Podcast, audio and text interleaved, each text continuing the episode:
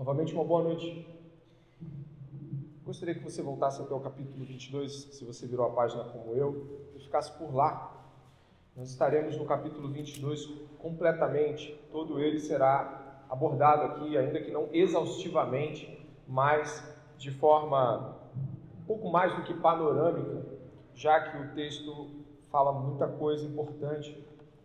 Eu gostaria que você soubesse que quando nós estivermos usando alguns termos aqui, é muito importante que você, que talvez não tenha uh, tanta proximidade com o Velho Testamento, saiba que a palavra de Deus dirigida aqui a Israel, precisamente a Judá, Jerusalém, ela é uma palavra que vale para a igreja do Senhor naquilo que são seus princípios, as advertências e tudo mais. Israel, ela representa a igreja que hoje está aqui diante de nós. Israel é o representativo é, daquilo que é a igreja do Senhor hoje. Então, quando você estiver ouvindo as coisas, guardadas as proporções que serão guardadas de modo equilibrado, claro, nós vamos estar vendo Deus falando com o seu povo, Deus ordenando, Deus lamentando o estado do seu povo. Nós vamos ver Deus falando como o seu povo deveria agir.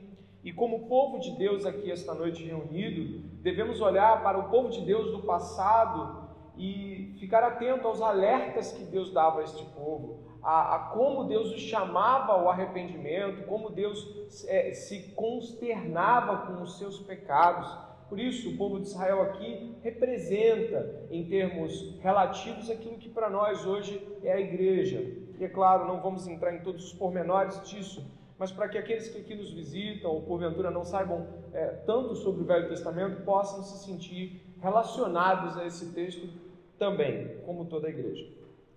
Nós estamos aqui falando é, de um texto difícil do ponto de vista de como examiná-lo, porque o texto, e olhe por favor, vai falar do verso 1 até o verso 14 sobre uma situação que já aconteceu. Ou seja, quando Isaías está escrevendo, ele está falando de algo que ele viu. É uma visão até o verso 14, uma visão de algo que ele pôde perceber, pôde vivenciar. Quando chega no, capítulo, verso 14, por favor, nós temos uma espécie de dobradiça. O verso 14 nos remete para algo que ainda acontecerá, ou seja, o verso 14 vai apontar para uma realidade que Isaías nem, nem estaria vivo para contemplar, que seria o cerco babilônico. Logo, os textos estão falando de coisas que já aconteceram, coisas que iriam acontecer, mas Isaías está falando, como sempre faz, um entrelace entre o passado, o presente e o futuro para chamar a atenção do povo de Deus para a sua condição, e é importante que você entenda isso. Por isso, eu gostaria que você soubesse que, dá uma olhada no capítulo 22 mais uma vez, existem três visões, três oráculos, três anúncios de Isaías. O primeiro fala contra Jerusalém, como você pode perceber. O segundo vai falar de Eliakim. É, e aí, obviamente, vai falar de Sebna, do verso 15 até o verso 19, e depois de Eliakim. Nós vamos entender que esses três oráculos, e até coloquei aqui, eles têm algo em comum que você precisa notar, porque é uma temática que permeia os três. Em comum, eles trazem uma condenação de Deus para uma segurança como valorizada por este mundo. A segurança que o mundo valoriza nos três oráculos é condenada veementemente por Deus. Isto, isso une os três é, anúncios de Deus. Deus está indignado em como Judá se fiou em tudo menos Deus. E eu gostaria que você pudesse saber, e aí reparando no capítulo 21, repare por favor, é, a profecia contra a Babilônia no capítulo 21. Você pode ver que no capítulo 21 ainda a profecia contra a Arábia. O capítulo 22 inclui uma profecia contra Jerusalém. Jerusalém é povo de Deus. E o capítulo 23 é uma profecia contra Tiro. Esses quatro núcleos proféticos de juízo de Deus, dentre os quatro, um é o próprio povo de Deus.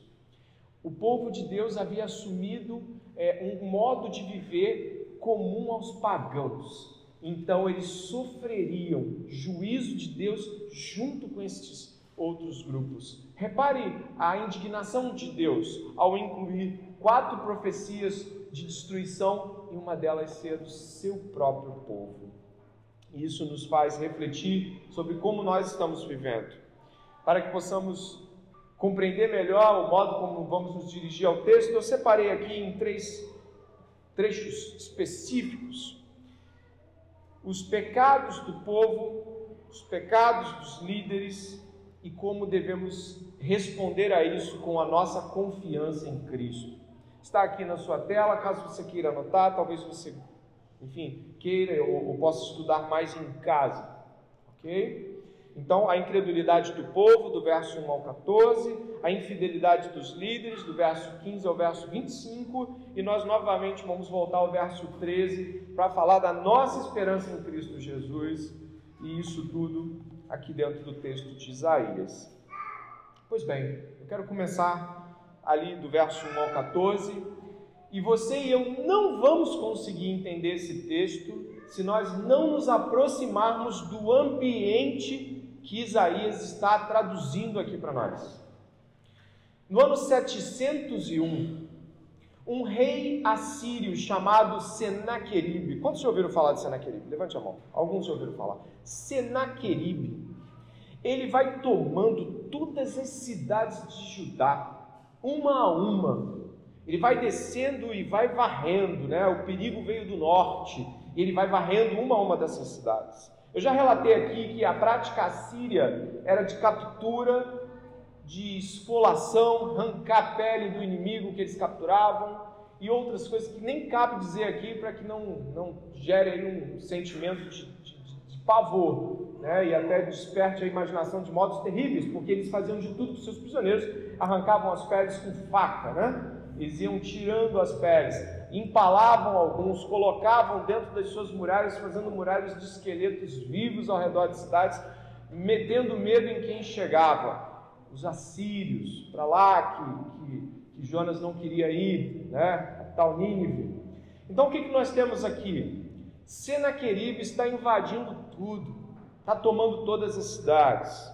E quando chega em Jerusalém, ou as, à beirada de Jerusalém, ele envia um mensageiro dele para falar com o rei, para falar com o tesoureiro, para falar com o escrivão e depois com o próprio povo. Eu gostaria que você entendesse o clima que, que circunda esse ambiente no capítulo 36 do profeta Isaías. Nós vamos dar uma olhada para que você e eu possamos entender o modo assombroso como Senaqueribe invade aquela região, e aí você vai entender o texto de Isaías 22 com mais profundidade. Isaías capítulo 36, nós vamos ver trechos, tá? Para que a gente não fique em todo o capítulo 36, que seria para nós muito bom, mas não vai ser possível. Dê uma olhada aqui, por favor, capítulo 36 do profeta Isaías, verso 1. Eu vou estar lendo, você vai me acompanhando com seus olhos aí. No 14 ano do reinado de Ezequias, Senaqueribe, rei da Assíria, atacou todas as cidades fortificadas de Judá e as conquistou. O rei da Assíria, que estava em Laques, enviou Rapsaque com um grande exército a Jerusalém ao rei Ezequias. Ele parou na extremidade do aqueduto do tanque superior, junto ao caminho do campo do lavandeiro quem saiu ao encontro dele foram Eliaquim, grave esses nomes, filho de Uquias, o responsável pelo palácio, Sebna, o escrivão, e Joá, filho de Asaf, o cronista. Rapsaque, lembra dele, enviado pelo rei da Síria, Rapsaque disse: Digam a Ezequias: Assim diz o grande rei, o rei da Assíria. Que confiança é essa que você tem? Bem posso dizer que o seu conselho e o seu poder para a guerra são meras palavras. Em que você está confiando para que se rebele contra mim? Você confia nesse bordão de caniço esmagado que é o Egito? Se alguém se apoiar no caniço, ele vai espetar e furar a mão. Assim é Faraó, o rei do Egito, para todos os que nele confiam. Mas se você me diz, confiamos no Senhor, nosso Deus, eu pergunto, não é, não é esse aquele cujos lugares altos e altares Ezequias removeu, dizendo a Judá e Jerusalém que deveriam adorar somente diante do altar em Jerusalém? Agora dê uma olhada na continuação ali no verso 11, por favor. Então Eliakim, Sebna e Joá disseram a Rabsaquer, por favor, fale com estes seus servos em aramaico, porque nós o entendemos. Não fale em hebraico aos ouvidos do povo que está sobre a muralha. Presta atenção. Esses homens estão pedindo, por favor, não fala numa língua que eles vão entender. Fala só em uma que você vai falar com a gente. Ele está com medo de que o povo ouça o que o Rabsaque está dizendo. E olha o que o Rabsaque fala. Mas Rabsaque lhes respondeu: Você pensa que o meu Senhor me enviou para dizer essas palavras apenas a você e ao seu rei? Ele me enviou para falar também aos homens que estão sentados sobre a muralha e que junto com vocês terão de comer o seu próprio excremento e beber a sua própria urina. Então Rapsaque se pôs em pé e gritou em hebraico: Escutem as palavras do grande rei, o rei da Assíria. Assim diz o rei: Não deixem que Ezequias os engane, pois ele não poderá livrá-los. Não deixem que Ezequias os leve a confiar no Senhor, dizendo: O Senhor certamente nos livrará, e esta cidade não será entregue nas mãos do rei da Síria. Não deem ouvidos a Ezequias, porque assim diz o rei da Síria: façam as pazes comigo e se entreguem. Então cada um comerá da sua própria videira e da sua própria figueira e beberá água da sua própria cisterna, até que eu venha e os leve para uma terra como a de vocês, terra de cereal e de vinho, terra de pão e de vinhas. Não deixe que Ezequias os engane, dizendo: O Senhor nos livrará. Será que os deuses das nações puderam livrar cada um a sua terra das mãos do rei da Síria? Onde estão os deuses de Ramate e de Arpadê? Onde estão os deuses de Sefaim? Será que eles livraram Samaria das minhas mãos? De todos os deuses destes países, quais foram os que livraram a sua terra das minhas mãos? Então, como o Senhor poderá livrar Jerusalém das minhas mãos? Nossa, você leu isso, né? Que afronta. O Rapsaque sabia que o poderio militar dos assírios faria assim invadiria Jerusalém. Eram mais de 185, já aí talvez 200 mil homens para invadir Jerusalém, já fragilizada, já com pouca água, temerosa. Sabe o que, que aconteceu? O povo ouviu. Você viu isso, né? Não vamos falar só para vocês, não, vamos falar para todo mundo e eles falaram. Nos altos terraços das muralhas, tinha muralhas e tinha terraços de casa perto das muralhas, as pessoas ouviram que iam ter que comer, ter suas próprias fezes e beber sua própria urina, iam ser esmagados, que não tinha Deus coisa nenhuma, que eles iam ver a destruição deles mesmos, a não ser que eles passassem para o lado. Você vê que está tudo, tá tudo misturado ali. Não está separada a ideia do Deus e da ideia de vamos deixar para lá. Não, está bem entrelaçado. Eu não sei se você é, já leu a história da invasão de Nabucodonosor, não tem esse entrelace todo. Nabucodonosor sai invadindo depois você vai ver lá em Daniel que Nabucodonosor se exalta, mas a invasão de Nabucodonosor é um pouco diferente dessa do rei da Síria. Essa afronta relatada aqui é uma afronta ao próprio Deus de Israel. Ele vai invadindo as cidades, chega perto de Jerusalém e fala assim: e aí, vão continuar? Vai tudo morrer. Como o povo responde a isso? Eu não vou te contar como o rei respondeu, e nem vou te contar o que, que aconteceu. Isso aí vai ser lá no final da nossa série. Mas eu vou te dizer o que nos consta hoje, como o povo respondeu à afronta de Rabsaque. Vamos lá ao capítulo 22. É neste contexto que você vai ler o capítulo 22 e vai entender agora o que aconteceu. Sabe o que aconteceu com os homens de Judá? Meteram o pé, fugiram. Os soldados fugiram.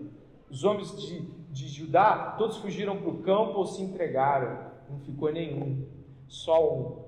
Né? Um spoiler de quem já leu a Bíblia, você já leu também, né? O Ezequias rasga suas vestes, que não pode contar com mais ninguém. Capítulo 22 começa assim, olha, tratando da infidelidade do povo. Sentença contra o Vale da Visão. O Vale da Visão é o Vale Profético, é Jerusalém, é assim chamado, Vale da Visão, Vale dos Profetas. O que aconteceu, olha, olha Isaías aqui usando, né, a voz do Senhor usando Isaías para falar o seguinte: o que, que aconteceu para que todo o povo esteja subindo nos terraços? Se estava cheia de aclamações, era uma cidade barulhenta, cidade cheia de alegria. Os mortos não foram mortos à espada, nem morreram na guerra. Todos os seus chefes fugiram na mesma hora, olha só, fugiram quando souberam, e foram presos sem que fosse atirada uma só flecha. Todos os moradores que foram encontrados foram presos, apesar de já estarem longe na fuga. Portanto, digo: não olhem para mim, Deixem-me chorar amargamente. É o Senhor que está falando aqui. Não, não insistam em querer consolar-me por causa da ruína da filha do meu povo, porque este é um dia de tumulto, pisoteamento e alvoroço da parte do Senhor. O Senhor dos Exércitos, no vale da visão, em derrubar, um derrubar de muralhas e um clamor que vai até os montes porque Elão pegou a sua aljava e vem com carros de guerra e cavaleiros, e Kir prepara os escudos, os seus formosos vales se encheram de carros de guerra, e os cavaleiros se posicionaram junto ao portão. Foi-se a proteção de Judá. Aquele dia vocês olharam para as armas da casa do bosque, notaram as brechas da cidade de Davi, que eram muitas, e ajuntaram água no tanque interior também contaram as casas de Jerusalém e derrubaram algumas delas para reforçar a muralha. Também construíram um reservatório entre as duas muralhas para as águas do tanque velho.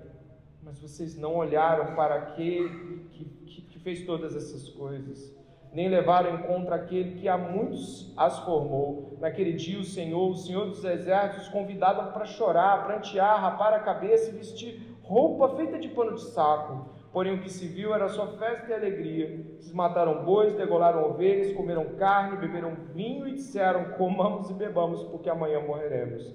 Mas o Senhor dos Exércitos revelou o seguinte: Certamente essa maldade não será perdoada, até que vocês morram, diz o Senhor, o Senhor dos Exércitos. Esse é o relato do cerco de Senaqueribe.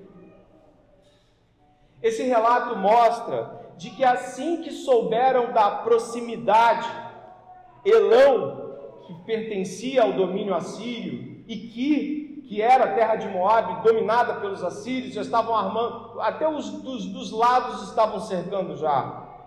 O que, que o povo fez?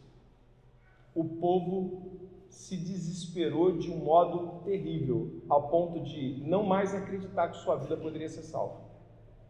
E daí vem a frase, o dito popular: comamos e bebamos, porque amanhã morreremos eles não querem mais pensar que há uma esperança para eles.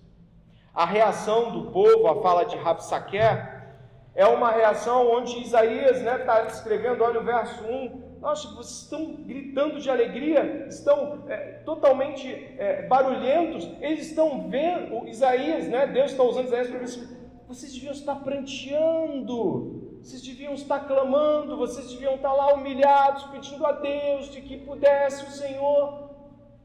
Pois é, mas eles não fizeram isso. E mais ainda, eu gostaria que você pudesse observar esse verso é, é, 12, fala assim, ó, naquele dia o Senhor, o Senhor dos Exércitos, convidava para chorar, prantear, rapar a cabeça e vestir roupa feita de pano de saco. Deus estava chamando-os ao, ao arrependimento, conclamando-os ao arrependimento, e eles não estavam mais sequer pensando que isso poderia ser feito. Eu vi um filme uma vez que mostra um relato desesperador. A companheira de Adolf Hitler, a Eva, que não era esposa, se casou com ele no último dia da, da vida dos dois, né? Hitler e Eva se suicidaram. Quando a cidade de Berlim foi cercada pelos russos em 1945, final da guerra, a cidade de Berlim foi cercada e Hitler estava num bunker, que é uma espécie de fortaleza subterrânea. Ainda existem esses bunkers lá em Berlim. Quando Eva, essa companheira de Hitler, passava pelos generais e pelos comandantes de Hitler, que já estavam bebendo, fumando, dançando e falando: a guerra está perdida, a guerra está perdida. Ela pegou e, ouvindo aquilo, preparou uma festa enorme num salão do, no bunker que eles tinham. Eles pegaram as melhores comidas. Eva colocou lá um, um, um daqueles gramofones, música alta, agitação, todo mundo se agarrando, todo mundo se pegando, todo mundo bebendo. O relato da orgia, ou o relato da entrega do coração desses homens desesperados mostra que a sua confiança não estava em Deus. A confiança estava na tentativa de fazer com que Jerusalém fosse fortificada. Dê uma olhada ali, eles construíram reservatórios, tentaram se cercar de todas as formas e não há uma condenação para que isso aconteça de fato. Depois você tem ali um relato voltado para a retenção de água, dê uma olhada no verso 10, 11. Mas aí Deus fala: Mas vocês não olharam para aquele que fez estas coisas. Eu, eu até tento imaginar o que, que é teus líderes fugindo. Eu tento imaginar as afrontas. Eu tento imaginar o que, que é você estar ouvindo aquilo e falar assim: Eu vou morrer. Eu vou morrer, não tem como escapar mas Deus condena a, a vida deles ser lançada à desesperança. Deus condena a infidelidade do povo e diz que ela não será perdoada. E aqui é uma dobradiça, porque quando você teve o cerco de Nabucodonosor, não houve alegria nenhuma. Na verdade, o povo ficou quatro, três, quatro anos cercado e se desesperando muitíssimo. O povo não, não fez festa, pelo contrário, o povo não se desesperou desse jeito, mas também não se arrependeu. Nós estamos aqui hoje e certamente nós temos muitos desafios que nos cercam e nos sufocam. Deus espera que a nossa confiança esteja nele e de que quando as coisas estiverem nos cercando de tal forma, onde a gente só queira chorar, já esteve assim desesperado ao ponto de dizer, só quero chorar, eu só quero um canto para chorar, eu só quero um lugar para me isolar, eu só quero um. Não, não é esse o caminho. Você e eu devemos ir na direção do Senhor, prantear diante do Senhor, buscar a presença do Senhor. Nós entendemos que o mundo não tem esperança, mas nós temos esperança. E, eu gostaria de salientar que dentro do texto existe algo que toca muito meu coração e que eu gostaria que tocasse o seu também, que é o verso de número 4. No verso de número 4, é, o profeta fazendo uso ali de uma expressão ali no hebraico, não olha mais para mim, vira o rosto para mim, a ideia aqui é Deus dizendo o quanto chora amargamente, dolorosamente pelo estado do seu povo. Diz assim: ó, portanto digo, não olhem para mim, deixe-me chorar amargamente, não insistam em querer consolar-me por causa da ruína da filha do meu povo. Esse texto que metade dos dos comentaristas apontam que vale, a pena, vale apenas para Babilônia, para o cerco babilônico. E outra metade diz, não, isso foi assim também com Senaqueribe. E é claro, é bom a gente consultar os dois e ficar com um, aí é a escolha do pregador também. Mas esse texto nos mostra uma realidade que é comum ao mundo. Me diz qual é a esperança do mundo. Diga para mim qual é a esperança que o mundo tem quando uma guerra vem, ou uma pandemia, ou uma destruição que cerca. Algumas pessoas enlouquecem, se matam, se jogam. Em 1929, o mundo experimentou a crise capitalista da crise de 29, a, bolsa, a quebra da Bolsa de Nova York, e o governo dos Estados Unidos teve que lidar com suicídios coletivos por todo o país. Algumas pessoas se jogavam dos principais prédios em determinados horários do dia, ao ponto de que a recolha ela era coletiva naquele outubro e novembro de 1929. Você imagina isso? É a esperança do mundo, mas não é a nossa esperança. E a gente vai falar da nossa esperança aqui, mas eu gostaria que você pudesse refletir sobre alguns textos importantes como Tiago, capítulo 4, versos 6 a 10. Acho que está por aí, né? Diz assim: Mas ele nos dá cada vez mais graça, por isso diz: Deus resiste aos soberbos, mas dá graça aos humildes. Portanto, sujeitem-se a Deus, mas resistam ao diabo e ele fugirá de vocês. Cheguem perto de Deus e ele se chegará a vocês. Limpem as mãos, pecadores, e vocês que são indecisos, purifiquem o coração, reconheçam a sua miséria, lamentem e chorem que o riso de vocês se transforme em pranto e que a alegria de vocês se transforme em tristeza. Humilhem-se diante do Senhor e ele os exaltará. É resistir ao diabo, se humilhar diante de Deus. Rapsaque ali representava uma imagem clara, demoníaca de destruição. Mas o Senhor é com o seu povo.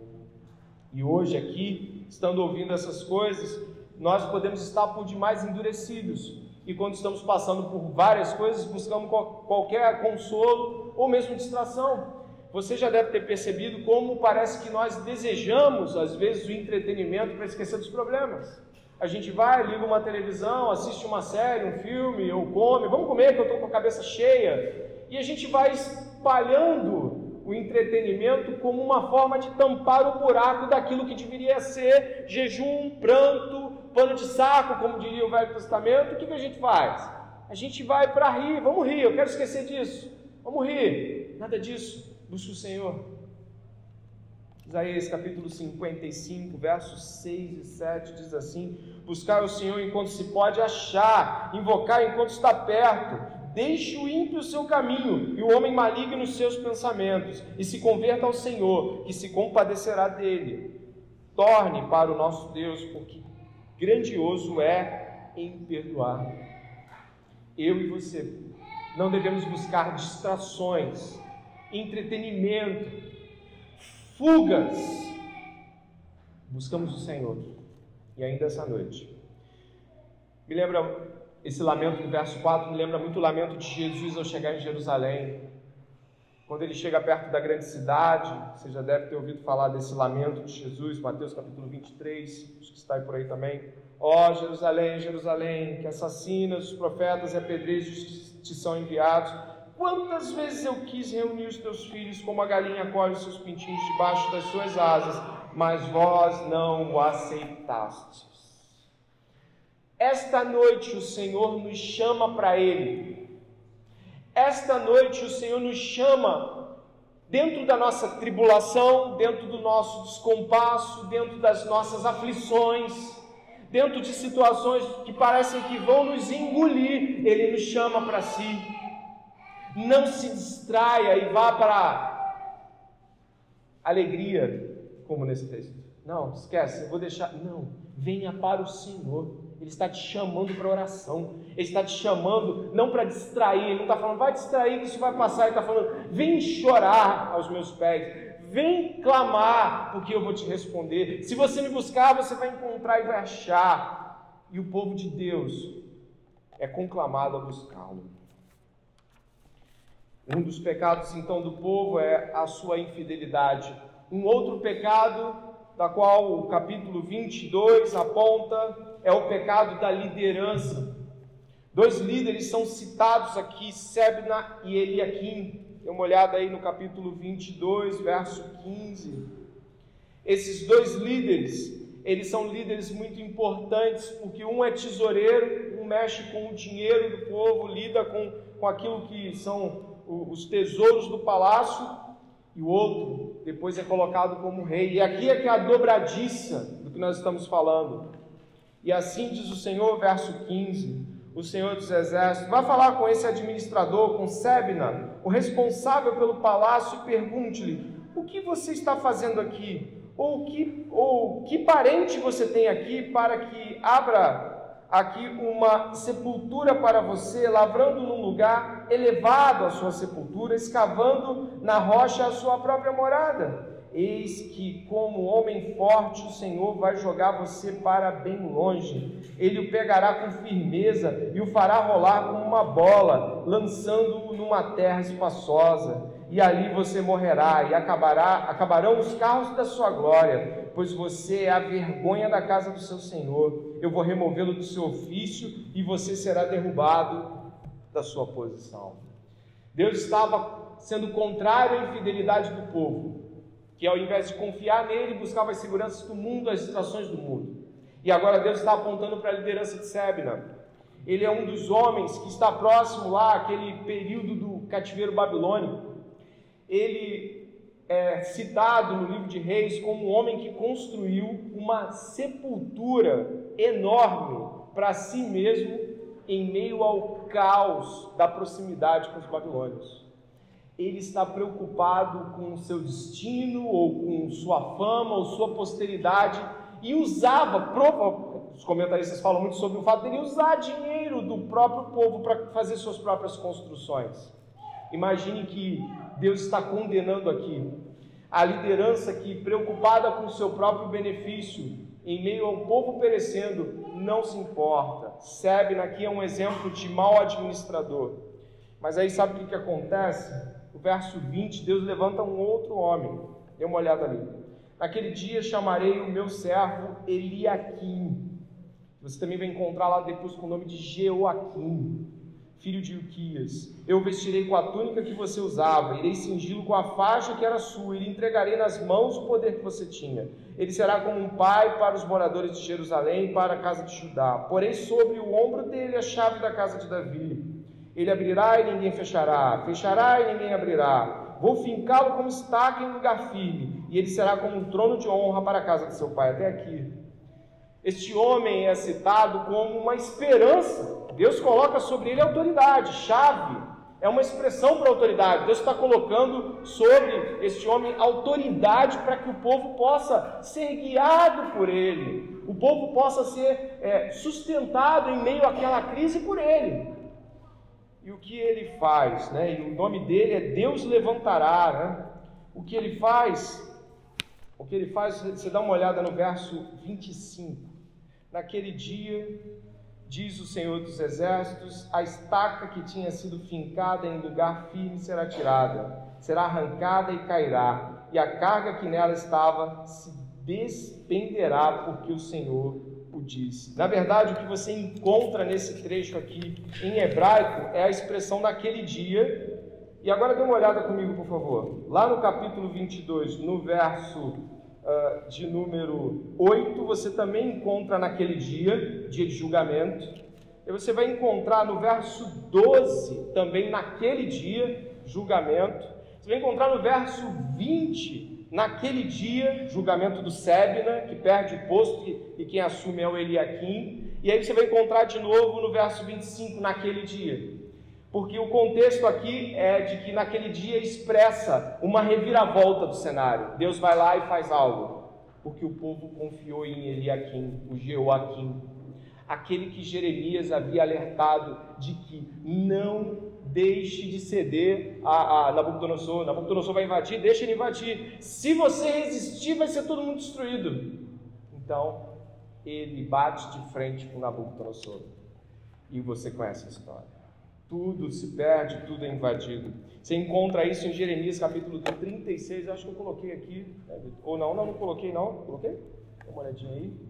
Se eu não coloquei, você vai comigo em Jeremias, por favor, é só marcar na sua Bíblia Isaías, você vai um pouquinho mais em Jeremias, você encontra o capítulo 36, é o profeta seguinte.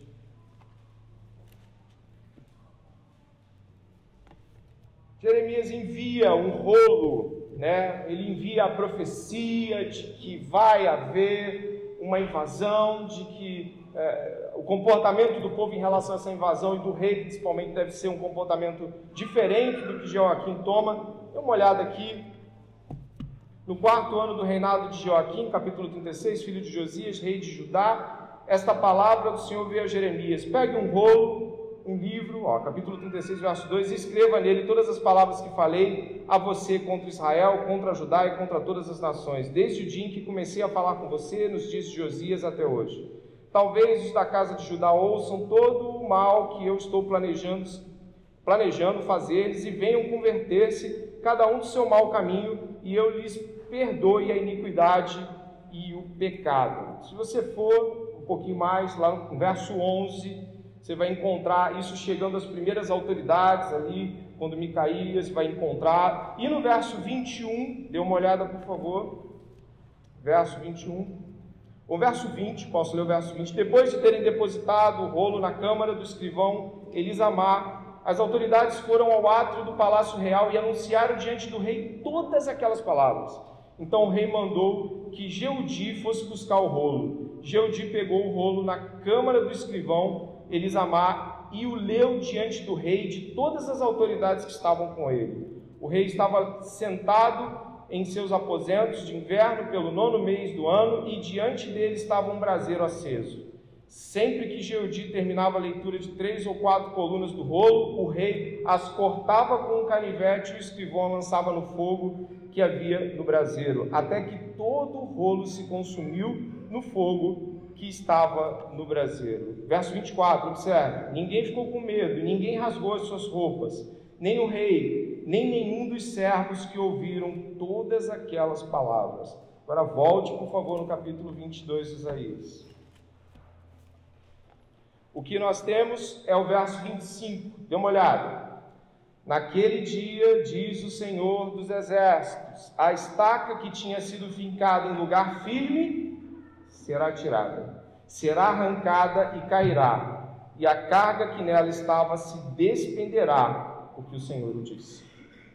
O que nós percebemos é que a confiança em carros de guerra, capítulo 22, verso 1 e 2, verso 11 e 12. A confiança no tesoureiro que era alto e elevado nos tempos, de, de do, do, dos tempos anteriores a, a, Nabucodonosor. E a confiança no é, Eliakim, que Deus havia levantado, se tornaram, na verdade, laços para o povo. Todas as confianças que não foram no Senhor, o Senhor derrubou. E o que nós encontramos? De que a nossa confiança precisa estar no Senhor. Eu gostaria de ressaltar com você o verso 13, por favor. Eu gostaria que você lesse é, o verso 13 do capítulo 22.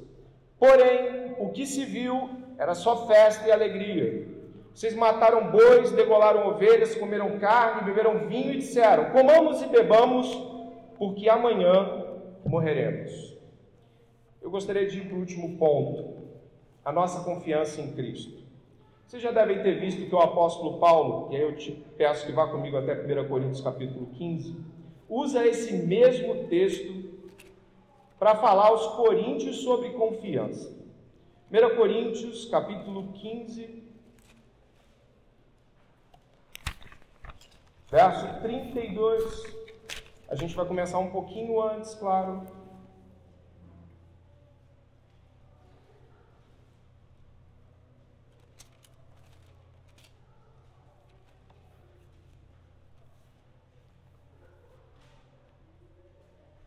já está aqui também, né? 19. Dê uma olhada comigo, por favor. 1 Coríntios capítulo 15, verso 19. Leia comigo só o 19, por favor, e eu sigo para o 20.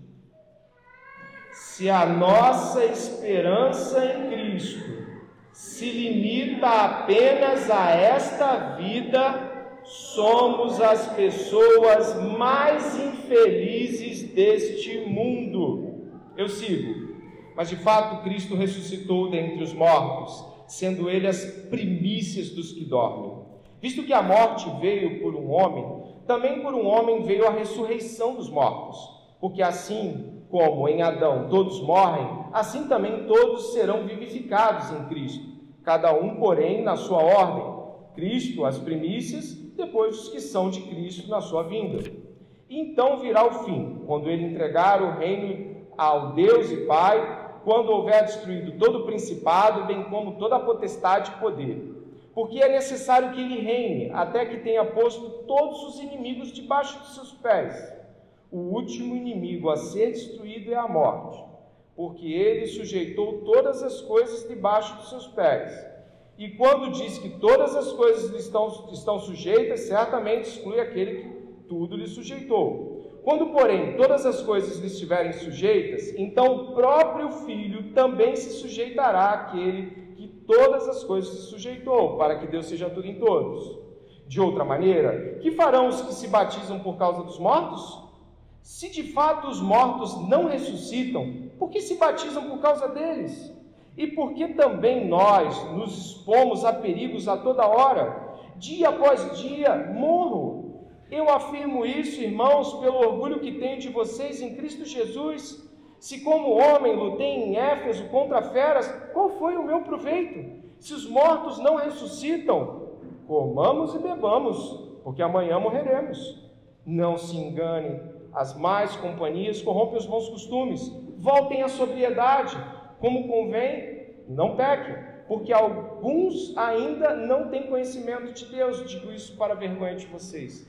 Paulo está afirmando de que comamos e bebamos, porque amanhã morreremos, é fala de quem não tem a esperança na ressurreição. Paulo vai chamar esse texto de Isaías e vai apontar para os tempos dele e para os nossos como uma das, uma das coisas que deveríamos refletir quando nós nos desesperamos ou quando nós queremos um sentido para fazer as coisas da vida ou para acertar. Eu gostaria que você pudesse refletir sobre a frase, a frase de Gordon Fee sobre isso. Gordon Fee fala assim: não ter esperança na ressurreição torna a vida um constante andar em círculos em volta do nada.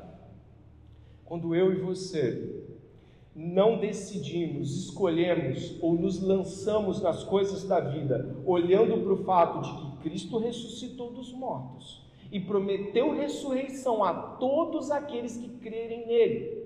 Ele disse: ainda que morramos, viveremos. Quando nós perdemos de vista a ressurreição, passamos a viver como pagãos. Claro, eu espero que isso seja um ato momentâneo para um crente, um desespero que desloca, mas volta. Mas eu quero dizer que o mundo vive assim.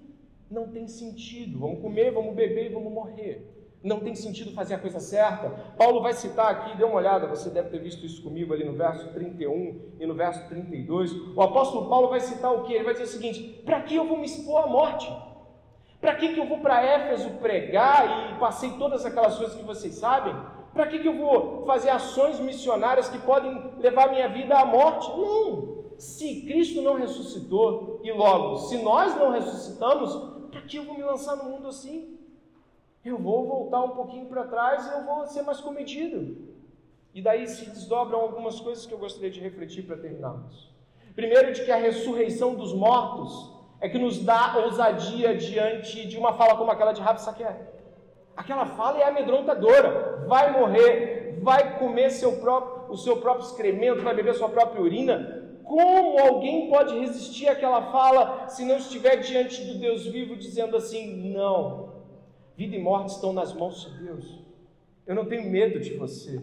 A fala de Davi diante do gigante Golias nos faz tremer muitas vezes. Nossa, que coragem! Não! Davi confiava de que o Senhor é mais forte do que qualquer gigante. Nós, ao estarmos diante do mundo, dos medos que as pessoas têm das mesmas coisas que nós vivemos, gente que tem muito medo de ser mandado embora do trabalho, gente que tem muito medo de ir para um lugar longe, ter que pregar em algum lugar no qual a, a sua vida mude totalmente. Algumas pessoas têm medo de que Deus os envie para lugares ermos, dos quais eles nunca mais possam ver a família. Ou talvez alguma ilha lá do Oceano Pacífico, onde as tribos canibais impedem até que desça um, um avião lá. Existem lugares onde a, a, a ideia de você ir já é, já é para a morte. O que diria hoje qualquer um de nós se o Senhor colocasse em nosso coração uma ida, por exemplo, para um lugar controlado pelo Boko Haram, ou pelo Estado Islâmico, ficaríamos todos tremidos e falaríamos: Meu Deus, que Deus é esse que vai me mandar para um lugar onde todo mundo morre? Paulo está dizendo aqui: Olha, o que me faz ir a Éfeso e voltar e falar e pregar e quase morrer é porque eu creio que as pessoas ressuscitam Jesus. É porque não, não tem nada que possa trazer medo real a uma pessoa que morreu para o mundo e nasceu para Cristo. Essa pessoa está garantida na vida eterna. A sua entrada diante de Deus está totalmente feita, está tudo pronto. Então por que nos desesperamos? Por que fugimos para o entretenimento? Por que fugimos para realidades que parecem nos distrair? Porque não confiamos no Senhor. Porque no nosso coração muitas vezes não arde no peito a ressurreição de Jesus, que é a nossa ressurreição.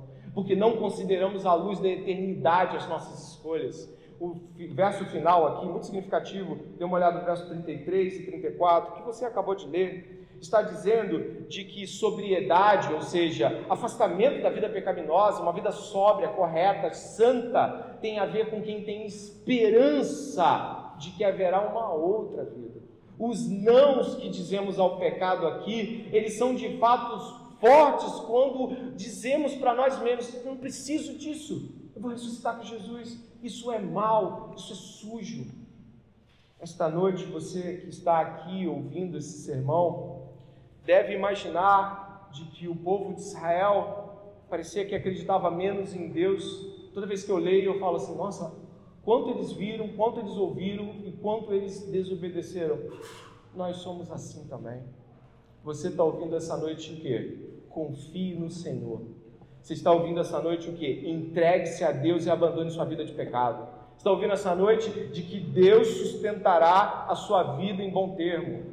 E às vezes a nossa confiança em Deus, ela não passa de 15 minutos após o culto. Quando chega na segunda-feira, estremecem-se os problemas financeiros e o trabalho parece que vai dar tudo errado, parece que a gente não consegue os objetivos que todo mundo quer na vida, a gente já começa a questionar, não confiar, eu acredito que devamos esta noite rever a nossa confiança em Deus, as nossas seguranças que ofendem Deus. Quem está seguro em Deus está seguro somente em Deus. Ele é o nosso refúgio e fortaleza. Ele é o socorro bem presente diante do dia da angústia. É a ressurreição de Jesus que nos dá força para sairmos daqui e irmos pregar a todo custo, a todo povo, a todas as nações. Quem está muito preso em seu mundo está preso em suas seguranças. O Senhor abomina essas seguranças. Nós esperamos no Senhor e unicamente no Senhor, como esperou Davi, como esperaram os profetas, como nós esperamos.